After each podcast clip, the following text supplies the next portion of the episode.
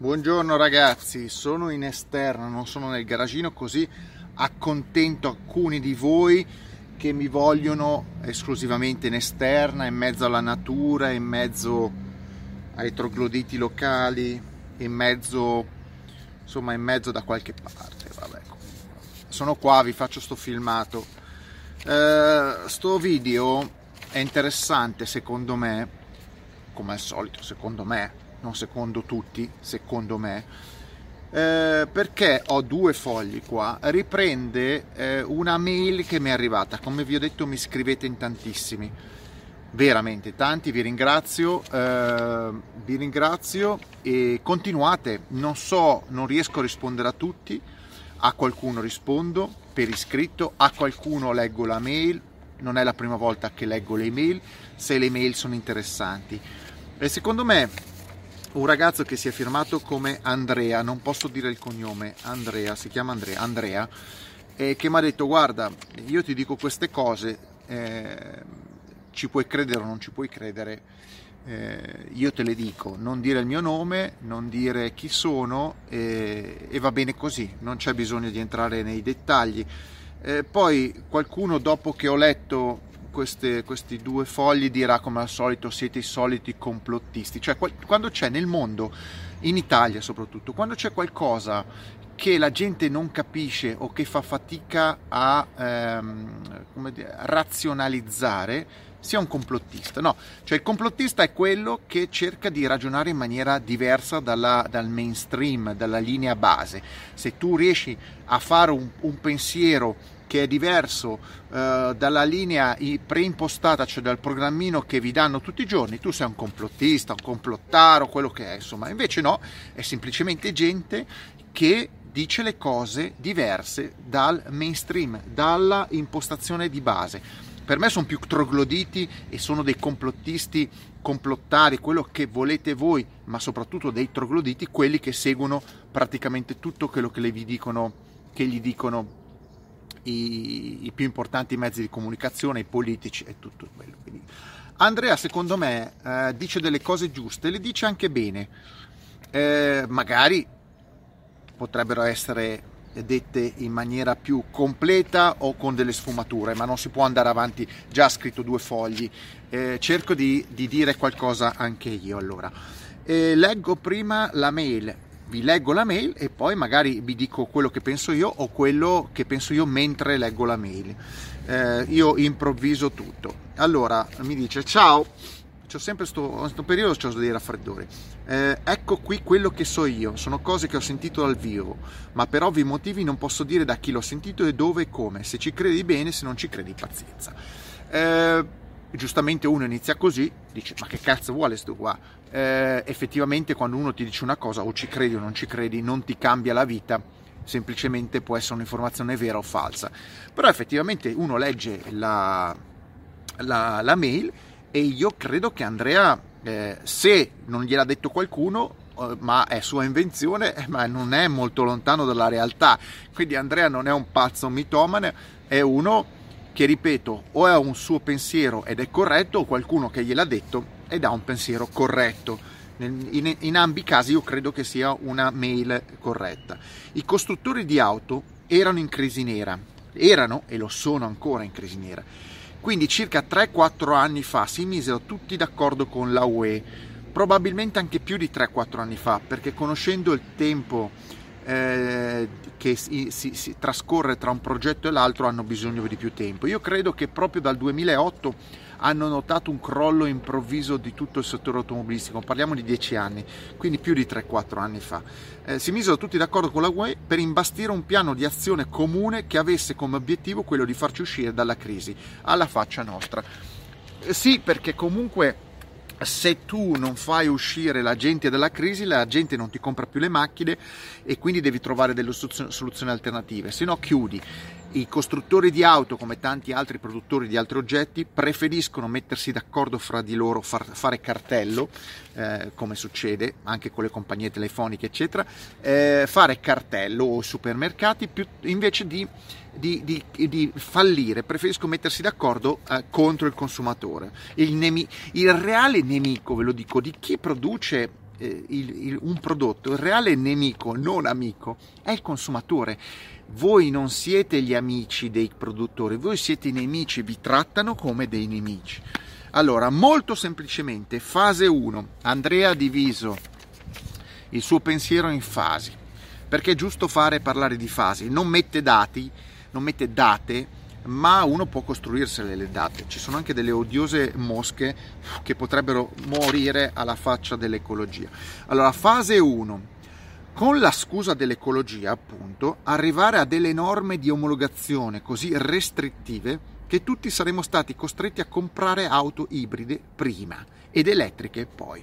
È quello che sta succedendo, quindi è già qualcosa che è un dato di fatto, cioè è già un dato di fatto la fase 1. Qui la UE ci avrebbe messo del suo con delle norme così restrittive che il prezzo delle auto normali sarebbe stato superiore a quello delle elettriche, altrimenti non abbordabili alle clientele normali. Eh, ovvero, eh, le macchine elettriche costano di più, però la UE attraverso gli stati danno degli incentivi per abbattere il prezzo delle auto elettriche in modo che la gente, come succede in Norvegia, eh, dice Beh, tra una macchina elettrica e una macchina a motore termico, visto che io sono ecologista, sono diventato il più ecologista di tutti, anche se ho, se ho inquinato fino al giorno prima, compro la macchina elettrica. Quindi è una, è una cosa reale, già, la fase 1 è già attiva. Fase 2. Una volta che il cittadino comune, chiunque, avesse accettato le elettriche, ed è qualcosa che sta accadendo, non tutti l'hanno accettato, però è una cosa che già ha iniziato. Non vedete che chiunque fa un, un filmato contro le elettriche viene aggredito eh, da orde di, di troglo, troglo ecologisti? Sarebbe stato poi molto facile passare ad auto automatiche scusa il gioco di parole, che guidano da sole, vedi Tesla, quindi con livello 3 anche 4, anche 5 insomma. Passo finale ma decisivo per l'attuazione del piano. Il piano ancora non è attuato, che li renderà tutti ricchi. Sì, perché le case costruttrici in realtà fanno eh, tanto fatturato ma molte non fanno utile, sono in perenne perdita e loro vogliono tornare a fare utile e quindi devono cambiare il sistema, il paradigma.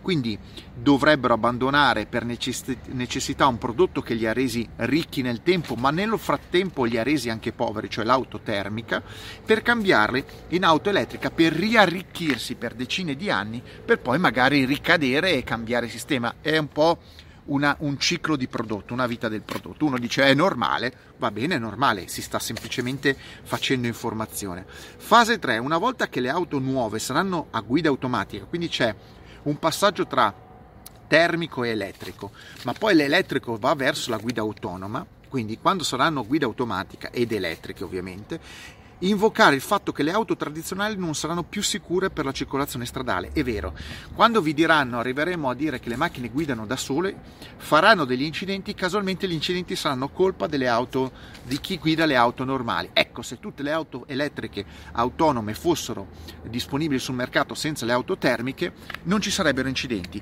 mentre quei disgraziati di guidatori con le auto termiche provocano gli incidenti anche con le auto elettriche. Bisogna eliminare le auto normali eh, in quanto non visibili da quelle della nuova generazione. È vero, vabbè, poi lì ci sono anche eh, un discorso di rete, internet, quindi macchine che parlano fra di loro, scambiano dati, messaggi, di tutto. Insomma, una cosa complicata che va tutto sotto un certo controllo del proprietario del mezzo, del proprietario stesso all'interno dell'abitacolo, eh, incentivando dapprima la rottamazione della vecchia generazione di auto, quindi vi comprate quelle a guida autonoma, comprate quelle elettriche a guida autonoma eh, perché sono meno pericolose, quindi rottamatele e vi daremo 3.000 euro, 4.000 euro.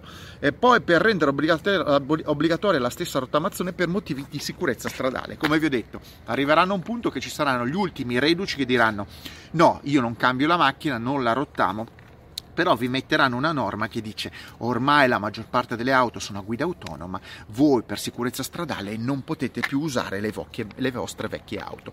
Quello che poi è successo a Torino con le Euro Zero, anche le auto storiche, insomma le, le norme le fanno e la gente non ci può fare niente, a meno che non sono loro stessi a tornare indietro. Ma quando si parla di tanti soldi, non certo di quattro auto d'epoca a Torino, le cose sono ben diverse. Ehm, ecco che saremo costretti, dice Andrea, per ragioni ecologiche quindi ragioni ecologiche e di sicurezza stradale, a rottamare la nostra auto per comprarne una nuova. Quindi ci sarà un obbligo mm, obbligoso, diciamo un obbligo obbligoso, eh, per comprare una, rinnovando tutto il parco autocircolante e loro si riempiranno le tasche con i nostri soldi.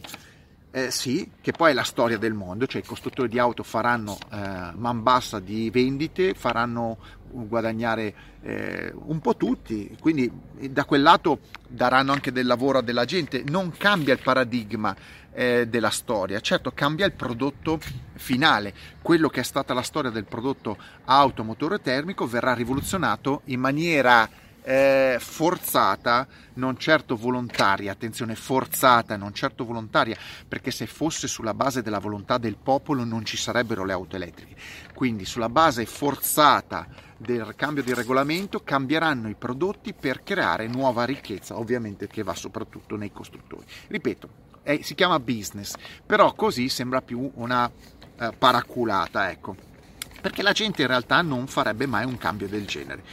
Eh, ma non è tutto. Fase 4. Siccome le auto saranno a guida automatica e autonoma, potranno essere acquistate anche da quelle persone che per ragioni di età, anzianità o di salute non hanno la patente e che saranno troppo giovani per prendere la patente. Ecco che quindi in teoria cambierà, aumenterà il parco auto. In realtà questa parte qui potrebbe essere vera ma anche falsa, eh, nel senso che in realtà ci potrebbe essere un aumento forte del car sharing, quindi eh, la gente non, necess- non avrà più necessità di guidare una macchina e semplicemente la chiamerà, la utilizzerà, la noleggerà in maniera eh, condivisa. Quindi sì, potrebbe sulla carta aumentare il parco circolante, ma anche diminuirlo. È una cosa tutta ipotetica, quindi questa cosa è un po' difficile, ma sicuramente una...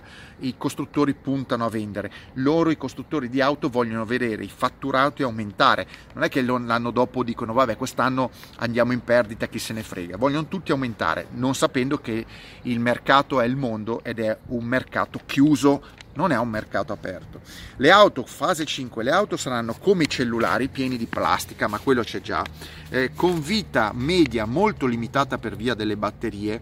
Quella è una logica, è una logica mh, interessante, nel senso che potranno, col- potranno controllare la vita media, potranno modificare la vita media. Secondo me le macchine possono avere una vita lunga, però possono accorciarla, come succede con i cellulari. Mettono dentro un software che accorcia la vita di un cellulare, sebbene il cellulare non abbia una vita corta dell'elettronica e della scarsa qualità dei materiali usati per eh, ricercarne l'economicità di vendita. È vero, se tu sai che il tuo prodotto ha una vita media perché gliela imponi come vita media, perché tu gli cambi il paradigma tecnologico, informativo, eccetera, a te di investire su un prodotto che abbia una durabilità superiore non interessa, se la macchina deve durare tre anni tu investi sui materiali che durino tre anni e poi butti via tutto. Quindi che in realtà se loro eh, faranno delle macchine che si cambiano molto velocemente come già succede, come già negli ultimi anni succede, eh, in realtà non stanno facendo un discorso ecologico ma eh, di eh, inquinamento. Ogni macchina prodotta produce inquinamento alla base, in fase di costruzione eh, e di smaltimento. Così si, eh, sicuramente, come dice Andrea, si garantiranno così anche un ciclo vitale medio del mezzo molto più ridotto di oggi, questi sono dati, in, il, la vita media si riduce e saremo costretti a cambiare spesso auto per una nuova, dato che quelle usate saranno ridotte malissimo. Non solo, inventeranno anche delle normative sulle auto elettriche. Non è che, che, quando hai fatto l'auto elettrica hai raggiunto la pace dei sensi. Sicuramente ti inventeranno, eh, ma la tua auto elettrica ha le batterie al litio, quindi diventerà fuori legge. Non potrai più guidare le macchine con, macchina, con batterie al litio perché ti diranno sono troppo pericolose. Eh, ma che cazzo me l'avete venduta? Sì, ma ce ne siamo accorti adesso che sono pericolose, quindi devi mettere la batteria al grafene. Inventeranno nuove normative per farvi cambiare anche delle macchine elettriche durevoli Ripeto, il mondo che gira, sempre lo stesso business, voi siete i consumatori. Eh, come vedi hanno fatto un piano molto ben pensato per garantirsi il lavoro in un settore che da anni ormai sta in crisi.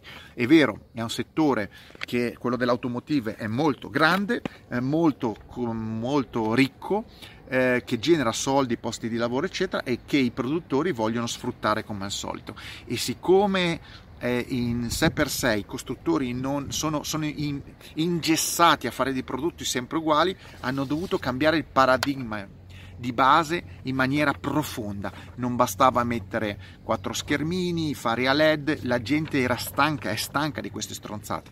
Allora deve obbligare a fare un cambiamento di prodotto totale. E il prodotto elettrico è il cambiamento che serve ai costruttori.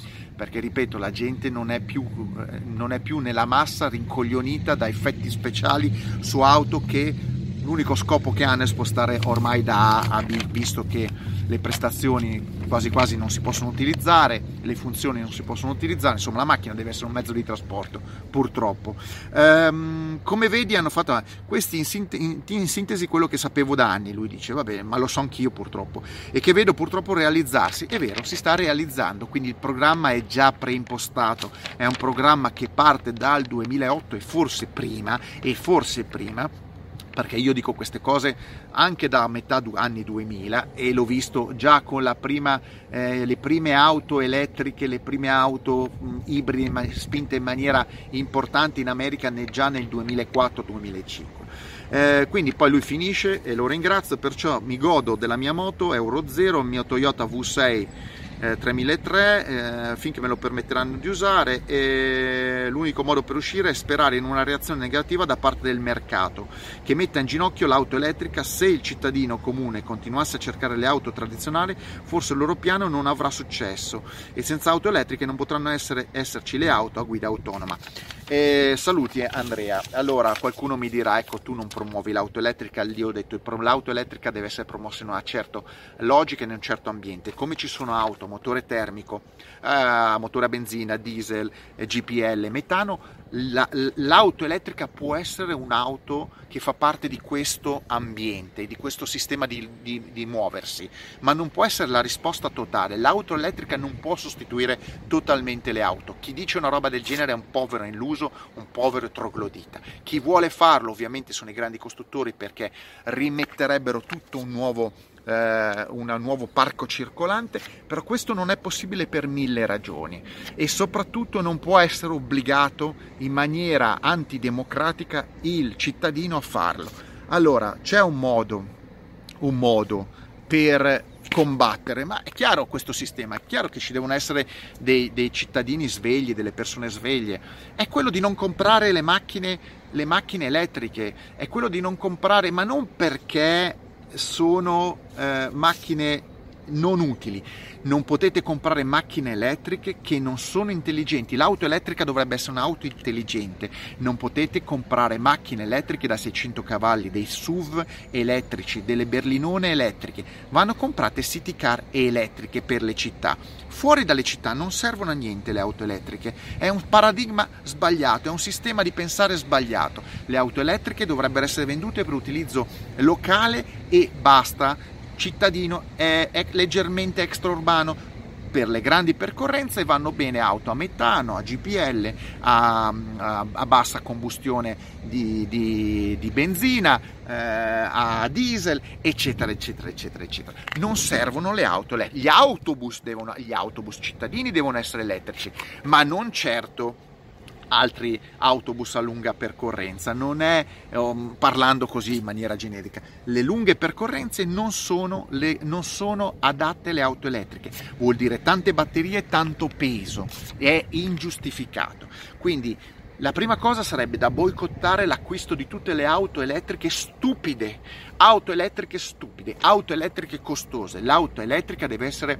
abbordabile, dovrebbe essere la base eh, dell'auto oggi per creare eh, identità ecologica di pensiero ecologico nel cittadino, non un fenomeno elitario per radical chic. L'auto elettrica dovrebbe costare meno di 25.000 euro e dovrebbe spostare qualsiasi utente, una famiglia, eh, qualsiasi tipo di persona in maniera ecologica in certi ambienti, non certo fare 400 km di filato in autostrada, non serve a niente.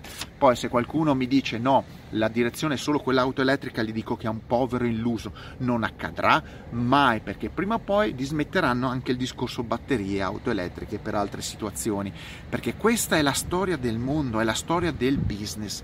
Una volta c'erano le carrozze, poi sono venute fuori le auto a combustione termica, eccetera, e, con, e continueranno a cambiare. Se volete cambiare il sistema, le lobby, non comprate i prodotti stupidi. Non dico di non comprare le auto elettriche intelligenti, non comprate i prodotti stupidi tentate di tenere le cose che a voi sembrano utili e evitate quelle stupide. I prodotti stupidi vanno rimossi dal mercato perché i prodotti stupidi comprati identificano un cliente e una clientela stupida e i produttori capiscono quanto è stupido il popolo o quel tipo o quella parte di popolazione e gli daranno sempre robe stupide, sempre merda, sempre più merda.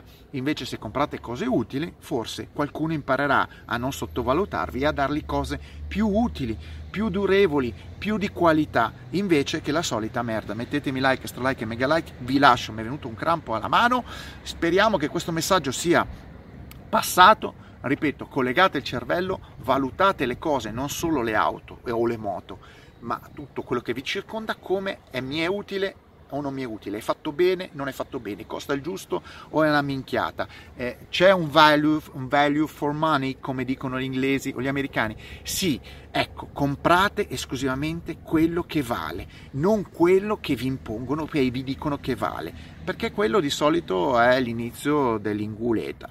Ciao!